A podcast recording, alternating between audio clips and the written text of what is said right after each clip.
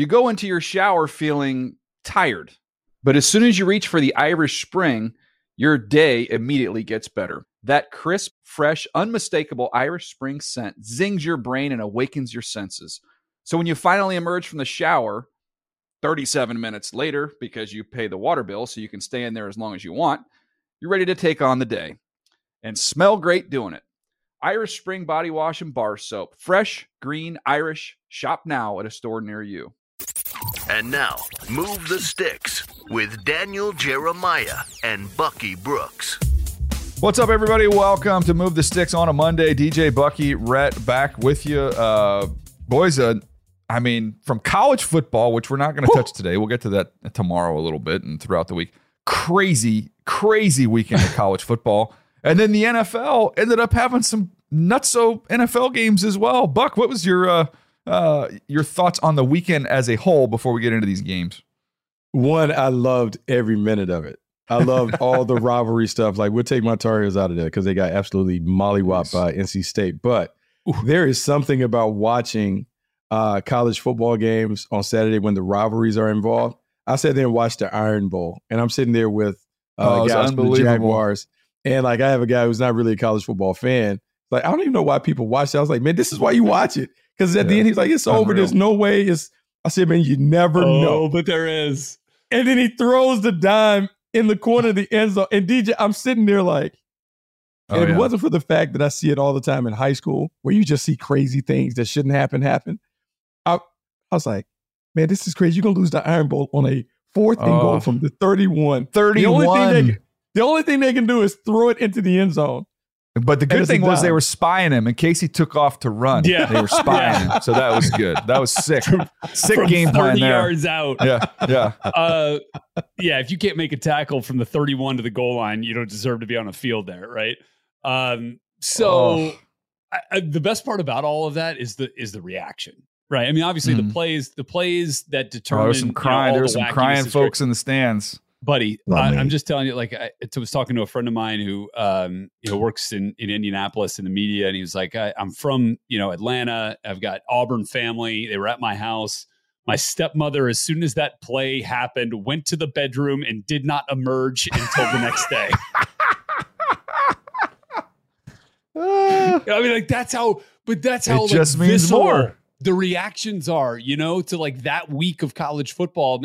And obviously in the NFL, we saw plenty of it too, with the way that games come down to the wire, the Eagles and the Bills, and the way that thing ended up going awesome. is incredible. Yeah. So we'll get to all of it, but it was an awesome weekend to put it that simple. Yeah. To me, it was literally like we had, my wife and my son we were all just kind of sitting on the couch, and normally for us, like college football, and I'll, obviously get into the tape and everything as we get towards the draft, but college football, almost like baseball for us, where it's on. We'll have the games on Saturday, but Sunday we're working, so Saturday you got some other stuff done around the house, and it's kind of the games are kind of like a backdrop. But that 4th and 31, we were all sitting there glued, and all of us were just like, "What? How, did that just happen? That game? It was like unbelievable. Nutso stuff happens in that game more than any other game." I feel like it was, and there were several other games like that too. Washington State came down to the end. Washington State was unbelievable. Like, it was a great game. The Apple Cup is always kind of contentious, but watching that, the tension, because it's going to be the last one maybe that we saw. The old Oaken Bucket game. Yeah, I mean, there you go. Yeah, I guess the Oaken Bucket game. That who knew BYU Oklahoma State was the game we all needed. By the way, ended up being a barn burner. And then look, Michigan, Ohio State, like the way. That is like that battle of like toughness and just interception on the final drive. I think I like a little acrimony, a little tension between bases and coaches. Yeah. I think I like that. I think I like seeing rivalries that, hey, no, we don't like you guys. I'm not shaking hands. I'm not doing all this nice stuff. Like, we don't like you. You don't like us. Cool. Let's get it off. Well, unlike that Florida defensive lineman, we're not going to be spitting. We're going to be spitting facts here, because we're going to jump right into that, right into the NFL game. That was not a great look. All right, before we get into these games, we've got some games we want to jump into. Sorry for the little detour with college football, which is such an crazy weekend. But we have a coaching change. This morning it was announced the Carolina Panthers, for the 94th time since David Tepper has taken over, are making a change. Maybe a little bit of an exaggeration there, but this is like It's an insane amount of coaches that he's run through here in a very short amount of time. Frank Reich doesn't get a year. He gets 11 games and he is out. And this is there's a lot of ways we can go. We talked about them in the past. Rhett, we talked about it and kind of put together that little plan, which you got such favorable feedback for. Real favorable. On social media. But Panthers fans are very attached to Brian Burns. Okay, I get it. But I mean, this is a bad situation. Like, I don't know how it can get worse than having a roster that earns you the #1 overall pick that you don't own. Like, that is, I'm trying to think back of, like, you know, Buck, I guess that we'll say there's no such thing as an undesirable job. There's only 32 of these things. Like, they're sought after. But on the outside looking in, there is a lot of work to be done. And you've got one hand tied behind your back without owning that #1 overall pick. And you got another future pick that's coming out your pocket as well. I think it's a 2 the following year. Yes, it's a tough job. And before you even get to, like, the resources that you have or the lack of resources that you have, is stepping into a situation where the owner is very, very actively involved. The track record, the last 2 coaches were dumped fairly quickly after taking over what everyone around the league knew as rebuilding projects. Makes it difficult. Now, there's someone that will take the job because only 32 of them, but you talk about the lease being so short. In terms of trying to rebuild it. I mean, we have seen, really good coaches struggle that first season, then they bounce back the next year. Everyone loves Dan Campbell and what he's done now, but it was tough that first year in Detroit before he had an opportunity to kind of put his plan into play and get his right people and all that other stuff. To me, I don't really even know what to say about Frank Reich in an 11-game tenure. You have the #1 overall pick and a young quarterback in Bryce Young. You're trying to teach him how to play the NFL game while figuring out what's around him and to be judged like he's judged. I know the record isn't what anyone wanted, but sometimes it happens. To me, I just think it makes it a very, very difficult job to sell, even though someone would jump up and sell. I think it'd be hard for me to jump in there. And I look back at the genesis of, what goes wrong here. Was there a good enough relationship? Was there a good enough working relationship between Scott Fitterer and Frank Reich? Were they able to come together to figure out the best course forward? Did they all agree on Bryce Young? Was that the fact, or was there some dissension? What does David Tepper know that, somebody wanted this guy and the other guy wanted the other guy? You know what I mean? Like, can you go back? Can you now, again, seeing C.J. Stroud excel, watching your team lose to a rookie quarterback in Will Levis, you had to think that plays at least a little bit of a role in the perception for an owner seeing his franchise that, spent all those resources to go get Bryce Young. And look, I don't know that we're still saying that Bryce Young isn't the guy. I just think that we all agree that there aren't enough guys around him for him to show that he can be the guy. And then you also look at, like, how much of this is of Frank Reich's doing as well. Like, you have whether it was the plan or not, but after a few games, you turn play calling over to Thomas Brown. And then after 3 games, you take it back. And then it's not working. And it's almost like you're painting your staff and your decisions as a bit of a mess. And I know you're trying to get it right, but the perception is that, man, all the buttons you're pushing, they're not working. And if they're not working, then I got to find another way to make it work. And that's probably with another person. So here's some of the dates on this stuff. So with Tepper as owner, Ron Rivera was fired after week 13 in 2019. Matt Rule was fired after week 5 in 22. Frank Reich was fired after week 12, obviously this morning. So then Mike Sando does a good job. He had this tweet where he was talking about things that have happened on Tepper's watch here. Matt Rule, 7 years, $62 million deal. Trading Christian McCaffrey.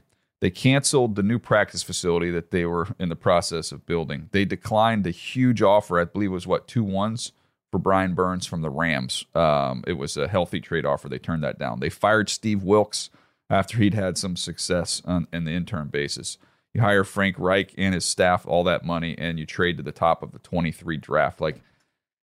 There is not a lot that's gone right in there.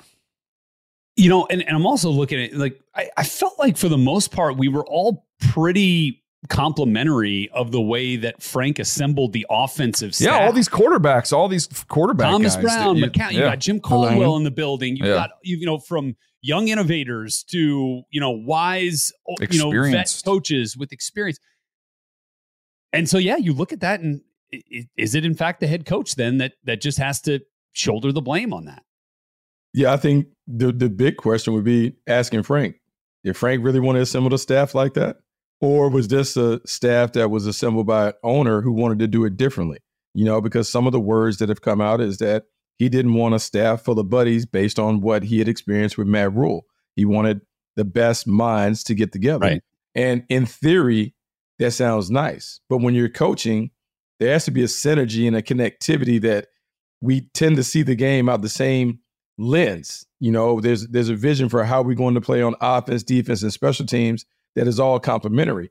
And yes, you want to have divergent thought, but you still have to have an anchor for how you want to play. I worry about so many different people coming from so many different systems. How do you put that together for the betterment of the quarterback and the players around? I just wonder if they ever were on the same page when it comes to doing that, and whose idea was it to have a coaching staff full of all-stars, because it certainly hasn't worked to this point. I'm a little bit conflicted here because I think that the challenge of winning in the NFL, it's the hardest thing to do, and it's got the most parity. It's set up for parity. So you can look at a situation like what transpired in Vegas, where you've got a head coach and a GM that have an existing relationship, and they're, you would think, believe in all the same things. It didn't work out there. Then you can go through examples, you know, like, look, I know a lot was made about the game ball with the Giants being given to Wink. And there's all this talk about Dayball and Wink hating each other and not getting along. They come from different places, different theories, different philosophies. We've got this situation here where you don't have that previous relationship, front office and the coaching staff. So I can point to a million things and say, look, these guys were best friends. They came up in the same system. They got together and it didn't work. And I can show you other examples where they came in from successful other organizations that came together, didn't work, and then flip it and do the exact opposite. So I don't think there's one way to do it. I would just say maybe the lesson here is that you've got to have the infrastructure in place roster-wise for a rookie quarterback. You do. And if you're going to trade, and I was somebody who was in favor when they made this trade, I thought, hey, they haven't been able to get a quarterback. They needed to make the move to go up there and get him. I said that at the time. Now, I might have overestimated the talent on the current roster. Clearly, I did, because when you look at the way it's constructed right now. But I think in hindsight, now we can learn from others' mistakes. But, Buck, if you're going to... It's one thing to take him when you're picking one, you know, and say, okay, he might not be the elite level. He's going to be really good, solid starter. We're not going to be looking for a guy. Take him, no doubt. But if you're going to part with all of these resources, including your number one receiver in the process, he has to be the truck. There is no, you cannot take the trailer there. You have to take the truck who's going to be able to pull everybody. And while I think we all are in agreement, Bryce is talented. Bryce has got a chance to be a good player. Mm-hmm. He's not that. You know, he's not that guy where you could part with everything to go get him in hindsight. Yeah. I would say this, and I think the scouting guys always bring us back to where we have to have truisms, right? Yeah. And so when we think about grading and the grading scale, we talk about a top 5 talent and the top 10 talent, what they should look like and those things. I think what we have to do is stay true to those principles, right, that we've been taught along the way. Like, hey, if it's a number 1 overall pick, he should be able to check off these boxes as a special player. So Myles Garrett would be the one, right? So Myles Garrett, from a prototypical standpoint, you look at what he is, that is a number 1 overall pick all day, every day. And so when we think about Bryce and love all the intangibles that he brings, but DJ, Rhett, if we think about it, he's an outlier in a bunch of different ways. Size, not only height, but also weight. Arm talent is good, but I wouldn't say it's great. Athleticism wouldn't be in that elite. That's the Kyler Murray. That's the difference with him and Kyler. You know, it's undersized guys who went one. And so now what we've done is we made an exception at number 1 overall. And if you're the Panthers, maybe you're mad because you're like, hey, he's number 1 pick. He should be able to do that. But then you're like, well, look at what he was and what he showed us in college, he didn't necessarily fit what is normal, what is normally a number one overall pick. Yeah, and I look at, you know, I think we all also got enamored with the way that, you know, how mature he is and the way he handled himself. And like, you look at that, that's number one pick material like that. Even if the frame wasn't, the mental makeup seemed to be. And then when you throw the talent in there, and we saw it many, you know, plenty of times at Alabama, the arm talent, the ability to create, it's all there. But you know, he was playing with some of the best players in college football, and that is not the case now in the NFL. And, you know, maybe he can get there. I think we all agree that there's a chance he can get there. They now have to figure out, more than anything, you've got to find a way to get resources to Bryce. And it's almost, to me, more important than finding the head coach at this point. No, it's finding the resources. I've been beating that drum that in Panthers fans, some of them get mad. But I'm like, you're going to have to take from the defense. I'm sorry, but you have so much invested. No other way to do it. And you can't even evaluate him, you know, forget, you know, and the clock's ticking. You know, you got to get going here. And look, they do. I mean, somebody brought up a good point. Hey, we keep saying they don't have a first-round pick. Well, they pick 33rd, which is as close to a first-round pick as you can get. It's a good pick. But, I mean, gosh, you don't have that number one overall pick that you'd be staring at. So they've got to be creative. And to me, they've got to build up the offense. If next year we're having this conversation and the Panthers have won, you know, 3 games or 4, they're 4-7 or something like that, but Bryce has taken the next step and you've got him some receivers and you got an offensive line in place and he's making progress, you've got time now to figure the rest of it out. But man, you'd hate to have to, you know, lose him through this whole process, because you gave up an awful lot, and that would be a tough one to come back from. Anyways, we'll have plenty of time to dig into them as we get to the offseason. Let's jump into these games. I'll start. I won't go long here. It's a game I feel like I've seen a million times calling these Charger games. They lose Sunday Night Football 20-10 to the Ravens. It was closer than that. It was in the fourth quarter, Chargers ball in hand, as you would expect. 2:33, down by 3. They've got a chance to go down there and try and at least tie the game, if not win it. The first play of the drive, they get the ball to the 50 to Erickson. So you're 1st and 10 at the 50. You got 2 minutes left. You need even more. I mean, than that. It was like 2:30, wasn't it? Yeah, it was 2:33 when they started the drive. Yeah. So okay. I mean, they have 2 and change, and they've got to the 50. Outs? Yeah, they've got everything, and you've got a kicker in Cameron Dicker who might be an All-Pro this year. He's been unbelievable. Yeah. He does not miss, and he's got a huge leg. I mean, you get to the 35, it's a layup. You get 15 yards. You've got 4 downs to get 15 yards. They couldn't do it. And it's a little bit of a formula, Buck, where I've seen it now. Money and I talked about this on the broadcast, but I've seen it with the end of the Miami game when Vic Fangio heated them up. They heat up the Chargers. They didn't really have an answer for it. Sacks, you know, it pretty much ends the game. Then you see the Tennessee Titans in overtime do it. Saw it again last night. Like, teams have started to come after them, and they don't have an answer. You know, whether you want, where you want to put that blame, offensive line communication, a back here or there. You know, Herbert just not knowing that he's hot, not having options. I think on that last one, you know, he has Keenan Allen on an out route. He gets a free runner. He's going to have to get it up way before he gets out of his break. But at that one, you just kind of got to hope and pray that your receiver can get his head around and kind of put a little air under it and give it a shot. But what I'm getting at is these Charger games have ended very similarly. The defense was better in this one. I'll give you the quick take on the other side of the ball with the Ravens. I've never seen more slant flat combinations in an NFL game. You talk about high school football, Buck. It was unbelievable. I'm like, this is Friday Night Football out here. They'll marry up routes where they'll have a little screen to the right, where you'll have like a bubble, and then the backside, it's just the back and the receiver, and they wore them out with flats. They hit like 3 or 4 slants on that in that backside window. But it's a I was wondering what the magic was with Baltimore when I watched them. And obviously they had scored 30+ in 5 straight games coming to this one. This was not at their best performance. But seeing them up front, we'll get to the defense in a minute. But offensively, I was amazed at just how they've made this so simple and so easy back there. Look, if you want your quarterback to play well, give him things that he does really well. Going all the way back to Louisville, DJ, Lamar Jackson is a killer on end-breaking routes. He has always been like that from Louisville, whether it's slants, whether it's digs, posts, anything that's going towards the middle of the field, that is when he's at his best. Where he has always struggled is anything that is outside the numbers, outbreaking away from him, running towards the sideline.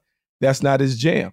And the Baltimore Ravens have said, I'm going to make you a good passer by putting in route concepts that you throw really well. And until a defense or a series of defenses take that away, he's going to be efficient. He's going to be effective. And this offense is going to continue to move and score points.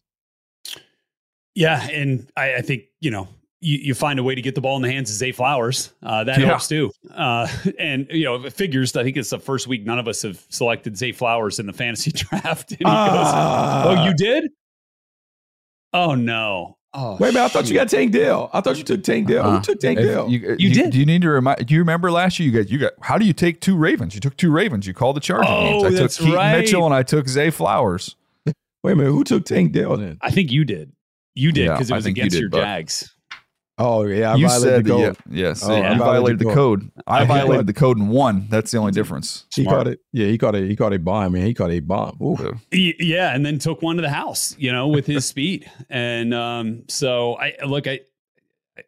it's simplicity in scheme and it's simplicity in like let's get the ball in the hands of our most electric playmaker. Yeah. And that's what they do. And they do it. They do it simple on offense and complex on defense because they give you a lot on the other side. But didn't the Chargers defense on the whole play a little bit better? And they played great. They had? Yeah. They played much better. I mean, look, they had them. Yeah. The Ravens had literally had 13 points with 2 minutes left. Right. I mean, that was it. They got one late. You got to be able to win that game with Justin Herbert as your quarterback if your defense is going up 13 points. No question. And they have lost so many of these games. That's their sixth game this year they've lost by 3 or fewer points. Like, so here's the interesting one for you. I had and Buck, I want to get your take on this. We had Rod Woodson, our buddy, on the pregame show. And I said, Rod, like, look, Rod Woodson, Hall of Famer, and people don't realize he coached as well. One of the smartest football players I've ever been around. I said, Rod, what do you attribute all these close losses to? And it's been going on for a while now, not just this year, but going back. And he said, to me, that has nothing to do with coaching. It was interesting. He said, there needs to be a player on offense and on the defense that's the leader. That the leader that says, this stops, it's over, this is not happening. They take control, they take the reins. He said, now, he's all from the outside. And he is not around the Chargers, but he said, I think he had Khalil Mack when he was coaching with the Raiders. So he said, Khalil Mack, unbelievable player, maybe on his way to being a Hall of Fame player. He's not a vocal guy. You know, Justin Herbert from the outside, not a big vocal guy. Like, so Joey Bosa, not really a big vocal guy. Derwin is kind of that guy, but he was just kind of saying like, who stops it? Like, who is the guy who stops it? And he gave examples of like Ray Lewis and the great players he's played with.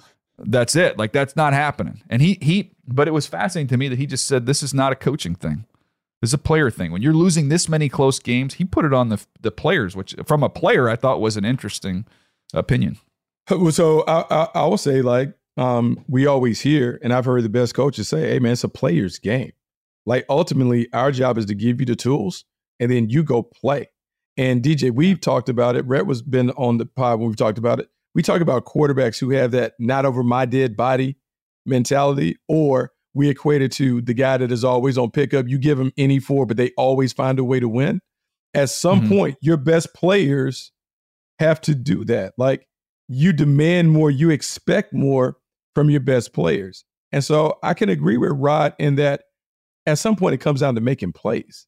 And so we saw the conversation that Minka Fitzpatrick had with Terrell Austin in the Pittsburgh game a couple weeks ago, where he's telling him, you need to call this. Mm-hmm. Somebody has to be able to take the reins and say, coach, this is what we're doing. We got it. We'll go fix it. We'll go make you right. And until somebody does that, they'll continue to have these issues. Yeah, it's interesting. It's a fascinating case study, but again, we've talked about it a bunch, but that Ravens defense on the biggest play of the game, they've got 700 pounds of droppers. They've got those two bigs touching and dropping off into coverage, and they've got a free runner coming off the edge to really ice the game, win the game for them. So it is complex. It's complicated. Roquan, Patrick Queen, they're legit in the middle of the defense. I don't think their secondary is great. But, I think the safeties are really good. I think corner, and Marlon Humphrey didn't play, but I think at corner, there's against some premier passing team. I think they, that's why it's fascinating, man. It's all these teams in the AFC have flaws. That's the best team in the AFC right now. It's not a perfect team. So it'll be interesting to see. All right, Buck, how about your game? Jags and Texans. Okay, so you just go from we were talking about the best players taking over and kind of making it happen. DJ, what I saw was a quarterbacking exhibition between two young quarterbacks that you have to be excited about. I'll talk about Trevor Lawrence first. Trevor Lawrence certainly has heard the outside noise. And the reason why I can say that is, to me, it took place at the coin toss. So, like in the pros, it's not really contentious when you go and shake hands or whatever. Yeah. Trevor Lawrence was short and sweet when it came to shaking hands with the other team. Trevor Lawrence was there to stand on business, and he was playing. And I can tell you, it is the best that he's played in a long time. Can't look at the numbers. I don't mean to cut you off, Buck, but you know what? That sounds like exactly what we were just talking about. That's an over my dead body type of performance. It was. Go ahead. I will say this without personally talking to Trevor. Trevor Lawrence went to Houston to show and prove that, hey, before y'all discord me, I'm okay. Yeah. I'm a dude. Mm-hmm. And he scores a touchdown early and he starts barking at the fans. That's the Trevor that I like seeing, because I saw it last year when the Jags were making the playoff run in Tennessee, in Nashville, where the Jags were winning and somebody was talking to him. He just pointed to the scoreboard and walked off. And I was like, ooh, Trevor got like a little, him in him. A little edge. And so Trevor was on his game like that. C.J. Stroud, DJ, whatever we thought C.J. Stroud was going to be in the draft process, we need to add 5 more points to the total score.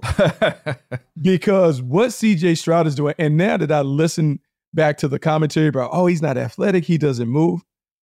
DJ, what he is he is going to be the next quarterback that gives everybody problems, because he's athletic enough to run, but when he runs, his eyes are down the field. And so all he's doing, he's like one of those fairy tales with the lady that's hanging, just luring you to the line of scrimmage, and he is looking to bring you up so he can throw it over your head. He hits Tank Dell on a 65-yard pass that is eventually called back, but DJ, he's running around. I'm going to take off. You drop coverage, and he throws a bomb. And I was like, that's how they're scoring all these points. Because he is basically doing the stuff that Pat Mahomes does. Not the same style player, but you know how Pat Mahomes runs around, but he's running and just kind of waiting for stuff to crack? That's what he's doing. And he's mastered that part of the game very early. These two young quarterbacks, they'll be duking it out for a long time. But man, C.J. Stroud is even better than I could imagine him being at this stage of his career. And this wasn't even his best, he's had, better games this year. Now, I will say that I felt like he held onto the ball and tried to, and had some magic in the pocket, getting away from some rush, more so in this game than in any we've seen thus far this season. It felt like he was always on the move, like, and it wasn't necessarily a design move, right? It was like, all right, let me get out of here and break out of the pocket. Let me escape out of here. And a lot of times he was making it work. But credit the Jags also for providing that pressure to not let him sit back there and use that elite accuracy and ball placement to just dice you up from the pocket. Josh Allen was getting through.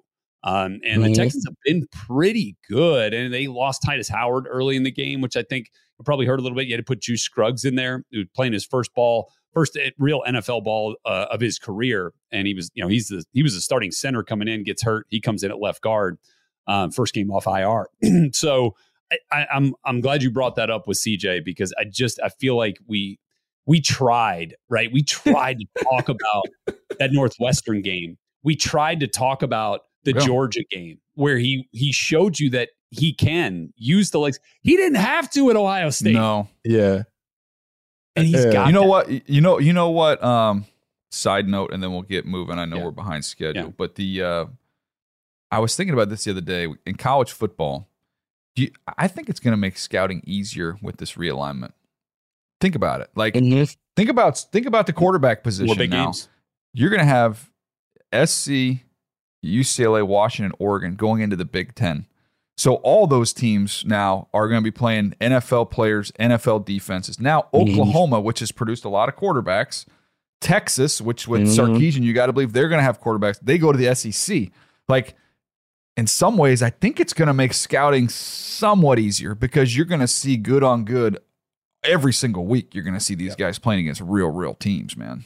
I mean, to that point, I think it even changes the way you stock your department. I think we talk about West and Midwest and all that. You almost have to have an SEC scout and a Big Ten scout to cover all the other stuff. That's an interesting way to do it. And yeah, so, I like that. And then when you think about the cross-checking, like how you can just sit and, I mean, Red, like I would say this, like I would do the first loop and then I would post up at SC the second loop and just watch these other teams come in and watch the film or whatever. Like you're going to have scouts that are going to be able to see all of these big games. And so I think you're right. It's going to make it a lot easier to see these teams, these quarterbacks play in big games. And it should make, I won't say make for an easier evaluation, but a more thorough evaluation of the position. Yeah. Yeah. And you can maybe give your scouts the first 2 weeks of the season off because nobody's going to be scheduling heavy haymakers in the first 3 weeks of the season, knowing what the conference schedule is coming. Yeah, exactly. No, that's a good point. All right, squeeze in one more here before we go to a break, Rhett. Let's go Chiefs Raiders.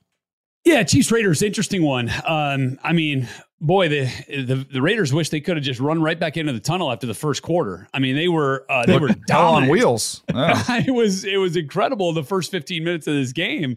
They ran 22 plays. The Chiefs ran 4. They had 4 plays for 0 yards. I mean, you hold Patrick Mahomes to that kind of output in any quarter of any game, you're feeling pretty good. Then the rest of it was just kind of weird. Everything.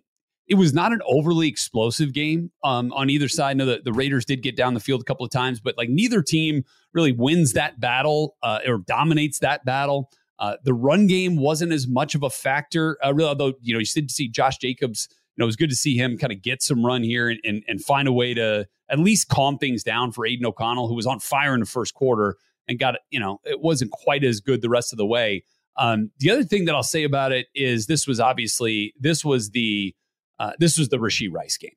This is where we found out who the second target is behind Travis Kelce.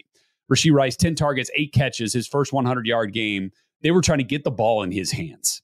And I love what Andy Reid said today, that Rashee Rice has been getting better and better every week, making himself more Patrick friendly, right? Figuring out what his quarterback wants, how he can present himself to the quarterback in a fashion where he can then use his talent and his skill set to be a productive factor for this offense. They were getting him on crossers. They were getting him on quick screens, and they even had him chipping on Max Crosby's side and then delay releasing as a check down. And he caught a couple of balls on those types of plays because he was making himself available to Patrick Mahomes, like on some of the plays you're talking about, Bucky, with C.J. Stroud, where he's kind of waiting, doesn't break open, bang, let me hit it to Rashee Rice, and he'll pick up 8 yards. He's got a physicality to his game after the catch that's pretty impressive. So and again, it did feel like for the Chiefs, it was back to that patience game plan. They had 4 touchdowns on 5 drives from the second quarter to the start of the fourth, and they went 12 plays, 8 plays, 10 plays, 6 plays. And they just found a way to work the ball down the field and get the ball into the paint. And so I think Rashee Rice is the biggest development that I had from this game. No, that's legit. That's a good win. For the Kansas City Chiefs, it's not easy inside the division. By the way, the Raiders just cut Marcus Peters, so they decided to move on from Marcus Peters there. So that one's over. All right, let's take a break. We'll come back. We'll jump into the Eagles and the Bills. You go into your shower feeling tired, but as soon as you reach for the Irish Spring, your day immediately gets better. That crisp, fresh, unmistakable Irish Spring scent zings your brain and awakens your senses. So when you finally emerge from the shower 37 minutes later, because you pay the water bill so you can stay in there as long as you want, you're ready to take on the day and smell great doing it. Irish Spring Body Wash and Bar Soap. Fresh, green, Irish. Shop now at a store near you. All right, guys, I would say this is the game of the day in weather. Cold, wet. The Eagles, they beat the Bills 37-34. There's a lot of different ways you can go in this game. I'll leave some of the storyline stuff to you guys. I went back this morning, though, and I wanted to watch someone who I think might be one of the more underappreciated players, not just on the Eagles, but maybe in the NFL, and that's Devontae Smith. So A.J. Brown gets a lot of attention. He's arguably, if not the best, he's one of the top three receivers in the NFL. Jalen gets his attention. The pass rush gets theirs. Even Slay, the secondary, everybody, you get the head coach. Sirianni gets credit. Howie gets credit. I feel like Devontae Smith gets lost a little bit in this. And when I watched him, as somebody who sees Keenan Allen each and every week, it's hard to explain it because we can talk about guys being great route runners. You can talk about, size, speed, all that stuff when you're breaking down receivers. There's a feel to that position, and Buck, you can speak to it better than I can, but there's just an understanding and a feel to your game. And it's so subtle as to the point when he's on an over route and he can see where Jalen is and how he's moving, and he'll gear it down because he's not in a sprint to get to the sideline and you have nowhere to go with the throw. He can throttle down. He's got an unbelievable spatial awareness. I don't know, you might know, Buck, what his basketball background is. He 100% must have played a lot of hoops because he feels and moves in space. It's exceptional. Then you get with that the pristine route running and the hands. He's got phenomenal hands, as we've seen across the league. That's not something we should take for granted. But he goes 7 for a $1.06 in that game, and I just came away after watching it going, he needs some love. I mean, he's a good football player, man. He is a good football player, and DJ, he did play a little basketball.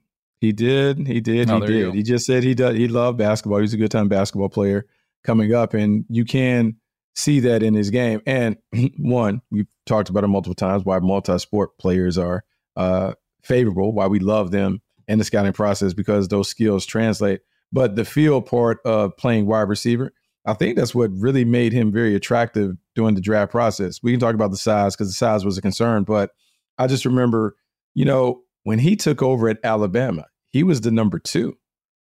Jalen Waddle gets hurt, and he has to become the number 1, and that's when he wins the Heisman Trophy. He explodes. He explodes when they made him the focal point. So the route running ability, the playmaking ability, the ability to kind of like be exactly what the quarterback needs in those moments, it makes sense. And I've always contended that the Eagles, they don't just have a number 1 wide receiver. They have co-number 1.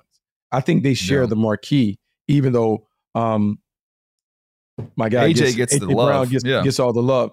I think Devontae Smith is just as capable as a number 1 receiver in his own light. So I agree with you. I mean, I love Devontae Smith's game. I mean, it does feel silky smooth, at times. And you guys are talking about that a little bit in the way that he runs the routes and that spatial awareness. I just kind of want to go back. It just feels like a theme now that we brought it up. With these, that Rod Woodson. Is Jalen Hurts maybe the best example of a guy who refuses to lose? He's not losing. He's just not going to do it. In fact, he hasn't.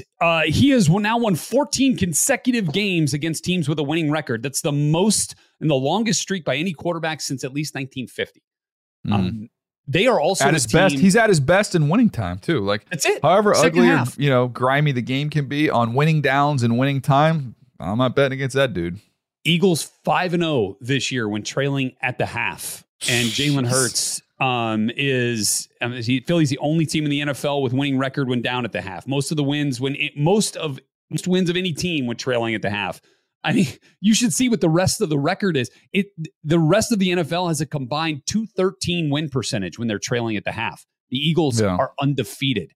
I just think that is a mentally tough team, and it starts right there with Jalen Hurts, Deej. Yeah, 100%. And look, let's flip it over quickly on the other side here. Josh Allen deserves some love for what he did in this game. You watched the runs. I broke down his runs in this game. Now the stats were, what did he end up with? 81 rushing yards, 2 rushing touchdowns. But these runs are not just like standard runs. 3rd and 10, scramble for a first down. 3rd and 11, takes off for a 16-yard touchdown. 3rd and 9, scramble for a first down. Like, these are not, QB power. These are not design runs. That is, and again, using this theme, he didn't win the game, but it was a will on his part there, that it was like he put everything he had into that thing and was trying to make it happen and put up a boatload of points, put up 34 points, should be good enough. It wasn't on this day. But man, that's a Bills team that's hard to explain. Somebody used the analogy, Buck, which pains me, but yet I get it, is the Bills are the Padres this year. Like, the Bills' point differential is off the charts. Their record should say one thing, but it doesn't. They're 6-6, which is somewhat baffling. I do think it's a little premature. I think people They want to jump off the McDermott bandwagon here. I mean, the guys won a lot of football games, and that team has an identity. They're just in a weird spot right now. I think the Matt Milano is our old friend Dave Damashek used to do the Jenga piece. Who would have thought that Matt Milano could be that piece? I mean, he is one of the best linebackers in the NFL. Yeah, but Milano, I think, is more valuable to them than Trey White 100%. Is. And that's the way that they thought it was, because they were like, they were okay to let Tremaine Edmonds go. And they're like, we need to pay Matt Milano. He's the guy that makes this thing go. He does make it go. And I'll say this about the Buffalo Bills, because everyone is now kind of on Josh Allen about the turnovers and those things. DJ, there's certain players that you just have to live with that. You just kind of have to know. It's almost like having a hitter who's a high volume strikeout guy, but he's going to give you 45 to 50 home runs. You just have to know, hey, that's part of it. We're going to bake that into the equation. That's what he is. I will say, you talk about the identity of the Bills, even though we're seeing, I feel like the last 2 weeks, we've seen Josh Allen do more of the I'm the one-man show stuff. Mm-hmm. Maybe that's the identity of the Bills. Hey, he's going to do everything. He's going to put it on his shoulders. He's going to run around. He's going to make plays and those things, because they have been a more dangerous team the last 2 weeks. They've been a team that, I mean, you could argue they should have won this game. If they win this game, it's a different conversation that we're having about the Buffalo Bills. But I will say this, and I will issue the warning to everyone in the AFC. Don't let them get in the tournament. Yeah, that's a good point. Because if you let them get in the tournament in a one-game scenario, Josh Allen can knock anybody out. Don't let them get in, because I would not want to be the 2 seed that has to face them in the tournament. That tip to Joe Brady, that offense has been better the last 2 weeks. 100%. Look, that is hard to deny at this point. All right, I've been super excited about this one, Buck. How about the Falcons and the Saints? You feel the excitement in my voice right there? Well, I do. I love the voice inflection, because if you watched it, you would be excited about it. And the reason why you would be excited about it, trust me, I did not. The reason why you would be excited about it is because Jesse Bates continued to do what Jesse Bates does. Nice. Our buddy, David Carr, his little brother, his little brother threw one out there, and Jesse Bates snagged it. And pick six, he house called it. Mm-hmm. And if you watch Jesse Bates the last couple of years, you talk about one of the more instinctive playmakers in the secondary. He's done it. And he's been great for the Falcons in terms of making plays, coming downhill, getting his hands on the ball. He is doing all of that. And a Falcons team that is really struggling with their identity on both sides of the ball, they played a little more to the identity. I think we had a Bijan Robinson sighting.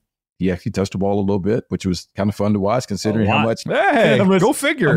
They're better when he touches the ball. Is that what you're telling me? How much they gave it to him. He had 19 touches, which is always great to see, over 120 scrimmage yards. And, if I'm the Falcons, I just kind of look at them and be like, you know what? Maybe the ball needs to go to Bijan Robinson a little more, because when he gets the ball, it kind of sets the table for everybody else. And then Desmond Ridder was solid enough for them to get the win. You look up, the Atlanta Falcons are still in the mix. Yeah.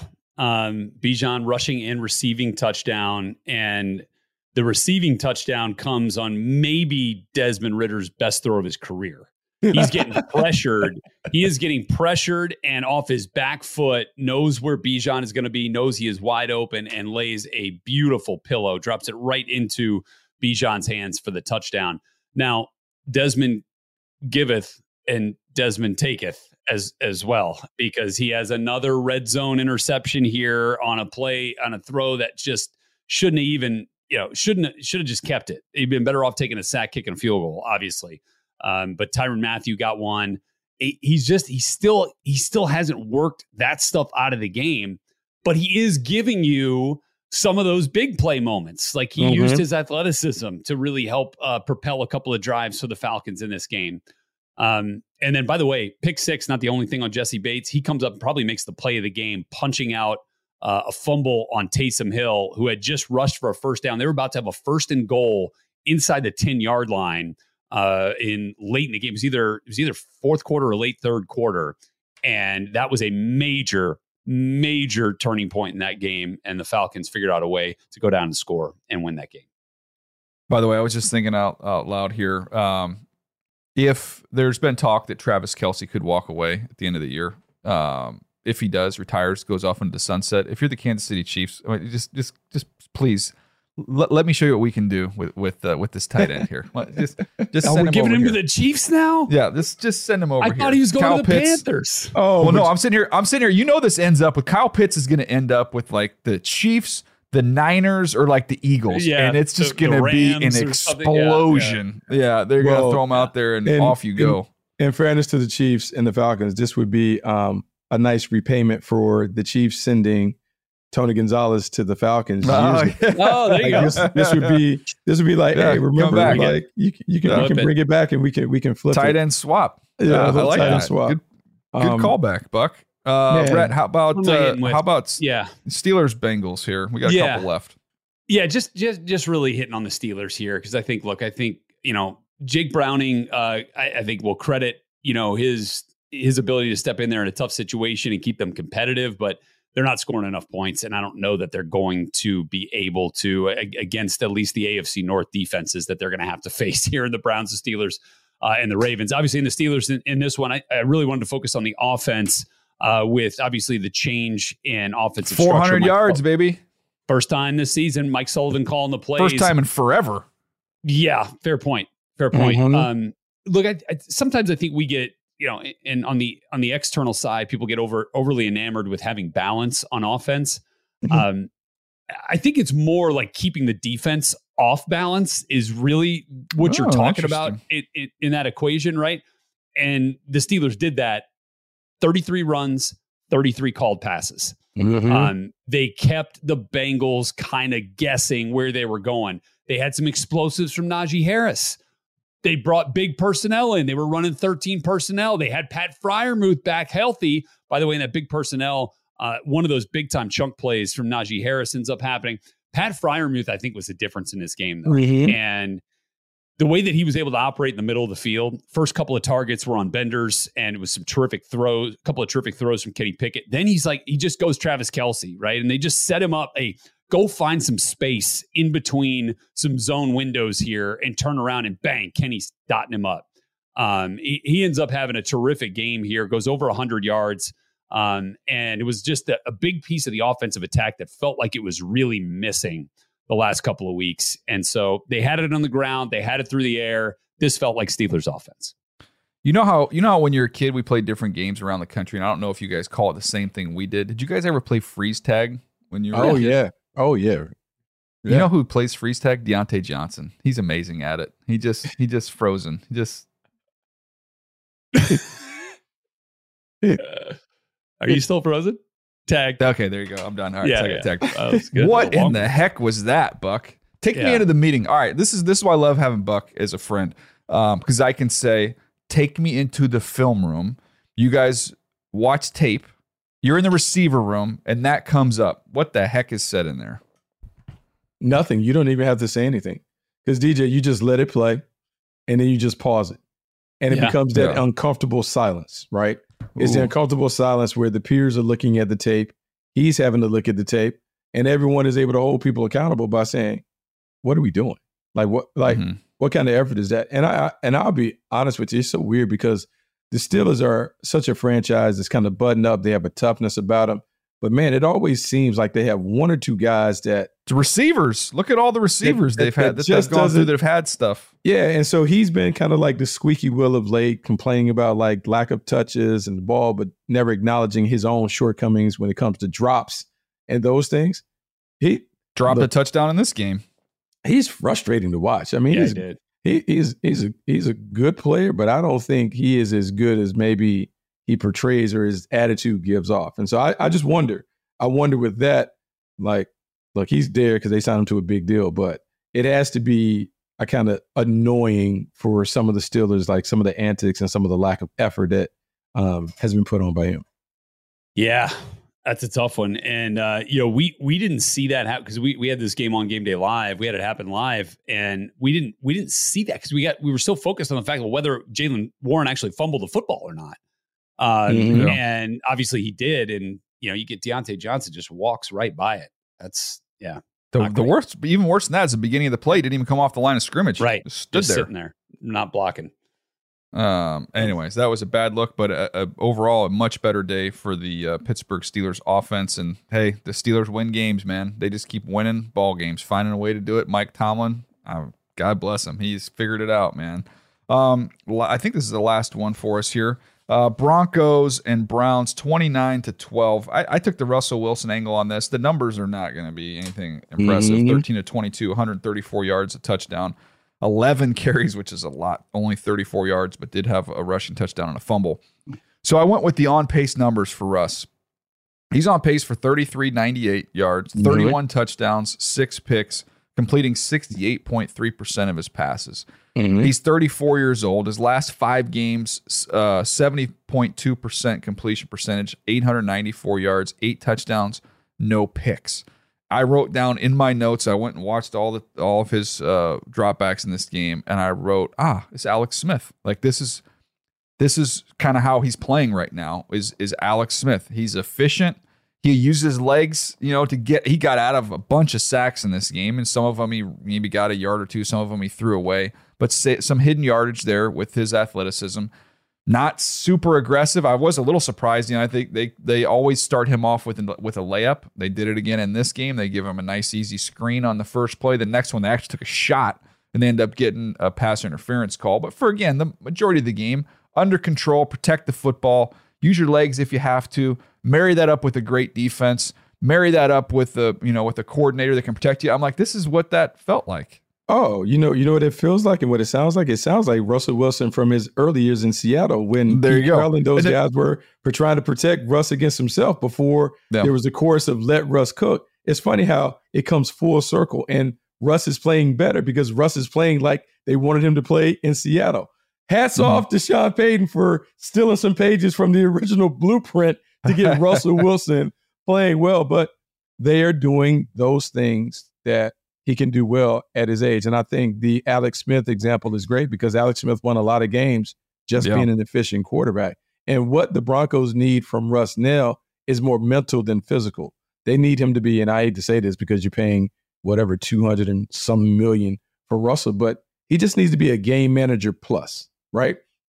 Be a game manager, for 3/4 of the game? And then in the fourth quarter, just be the playmaker when we need you to be. And if he's that and the rest of the pieces of the team appear to be even better than we gave them credit for, this team can win. The receivers, the running backs, the defense, all playing well. He's doing a good job of managing. That's right in the winner's circle. Do you guys remember this, though? When Drew was still playing pretty well in the 2017 draft, which was the Mahomes draft, right? You remember the Saints were trying to trade up to get up there for Mahomes, and then Sean Payton didn't make any bones about it. Like, he told everybody that's what he was trying to do. Even though Drew was playing winning football, I almost wonder if this is a similar situation where I know obviously the money is there and he's tied up in this money, but I feel like, okay, Russ, this brand of football is winning them games. They've won a bunch in a row. It might punch their ticket to the postseason. Who knows? But to win a championship, which Sean Payton has done, he knows he's going to need better than what Russell can currently give them. Would it surprise you at all if there's a quarterback that he really likes, if it's Jaden Daniels, whoever else it is that's in that, not too far of a leap to go get him? If even with Russ there, if Sean Payton went and got the next guy to have, Rhett, it wouldn't surprise me at all. No, but don't you go telling Alex Smith now that what Russell Wilson's doing is mediocre quarterback play. Oh, yeah, I'm not getting on Alex Smith's bad side. He's not into that line of conversation. Yeah. He had some good points. He had some good points on that, by the way. It was a bad division that he was playing in. Yeah.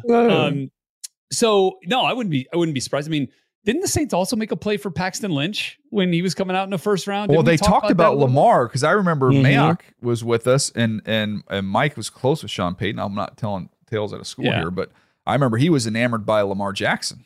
So there was thought that he would do that. And I think they ended up trading up and taking Davenport, and we thought we said on the draft, they might be trading up for Lamar Jackson. Yeah. Well, and they were taking quarterbacks for a while. They took Garrett Grayson right in the third round. Yeah. So they were definitely looking, right? I mean, so that makes a lot of sense. I don't know what the Russell contract is and how that all works out. It's a lot. I think the out is after 25, according to Spot Track. I was on there looking at that this morning. But again, you're paying minimal money to a quarterback that you're going to draft, even if you do draft them up there, near the top. But I don't know. They've won what, 5 in a row now? Yeah. They're going to have to move. It's going to take some maneuvering to get up there for one of these dudes this year. That's what I'm saying. They haven't tried to get up to 1 or 2. I'm talking about 10 to 14, somewhere in there. Maybe the Bo Nix land or there's a bunch of them in this draft. We'll jump Jalen into Daniels them. That you're talking about. Sure. Yeah. I could see it. 100% I could see it. Yeah. It'll be interesting to keep an eye on there. Anything else you want to add before we get out of here? This is a fun one today. A lot of ground we covered here. No doubt. I was just looking at some of the other games. I mean, the Kyren Williams is a player. The Rams, man. When they can operate, you know, with, you know, the way they want to with Kyren, you know, rushing, receiving, that was big to watch that. And I don't know. Patriots. What do we? I got to see him this week, so I got to jump in and watch all that tape this week. I prefer not to talk about him until I get do it after. Let's do it after. By the way, as we're closing up shop here, our buddy Tom Pelissero 2 minutes ago, Panthers have also fired quarterback coach Josh McCown and assistant head coach, running back coach Deuce Staley, per sources. So it is not just the head coach. It's a little unusual to see that many assistants get let go. But I would also say, I was talking to a coach about this the other day. Much better if you're a coach to get fired as the college carousel is getting ready to kick off than to wait till the NFL season ends, because there is another whole pool of jobs. And as we know, these colleges can pay quite handsomely. So, you know, that is not a bad idea to get let go now. That is interesting in terms of Deuce Staley and Josh McCown going. So now what appears... Too many cooks in the kitchen. And then if you had... like factions, like this is Survivor, like I got this clique versus that clique, like how is that working in the building? And so maybe you're trying to give Thomas Brown an opportunity to be the play caller without maybe noise in his ear in terms of how this offense should look. And maybe that's what they're doing. Remember, they also elevated and asked Jim Caldwell to take on more responsibilities in helping Thomas Brown. Did. Jim Caldwell helped the Baltimore Ravens as a play caller win that Super Bowl with Joe Flacco. Not saying that he'll have influence, but I will say, I had a conversation with Jim Caldwell before he joined the Panthers, like just a random conversation about which quarterback he liked. Bryce Young was his quarterback of choice. And so maybe they're trying to get enough people around Bryce that see Bryce in maybe the light that the owner saw him to give him the best opportunity to play at a high level going forward. Yeah, I just think back and I don't know. I mean, remember the Josh McCown, the video at the C.J. Stroud Pro Day, and everybody's like, oh, that's his guy. That's his guy. That stuff has to come up. Like that stuff. Yeah. Like, so was there some stuff when you're losing where maybe it's not said, but you feel it? You feel like, I'm not really your guy the way you're. So maybe they're trying to get all of those people out and say, hey, here's how we're going to go forward. Yeah. Yeah. There you go. A little, little bonus piece of news there as we wrap this one up today. We'll be back tomorrow as we are each and every day. You can catch us here. We appreciate you hanging with us, and we'll see you next time on Move the Sticks.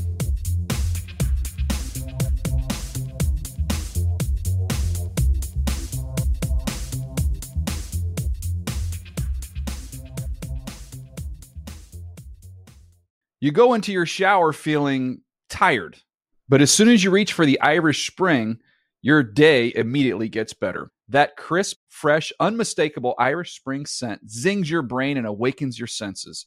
So when you finally emerge from the shower 37 minutes later, because you pay the water bill so you can stay in there as long as you want, you're ready to take on the day and smell great doing it. Irish Spring Body Wash and Bar Soap. Fresh, green, Irish. Shop now at a store near you.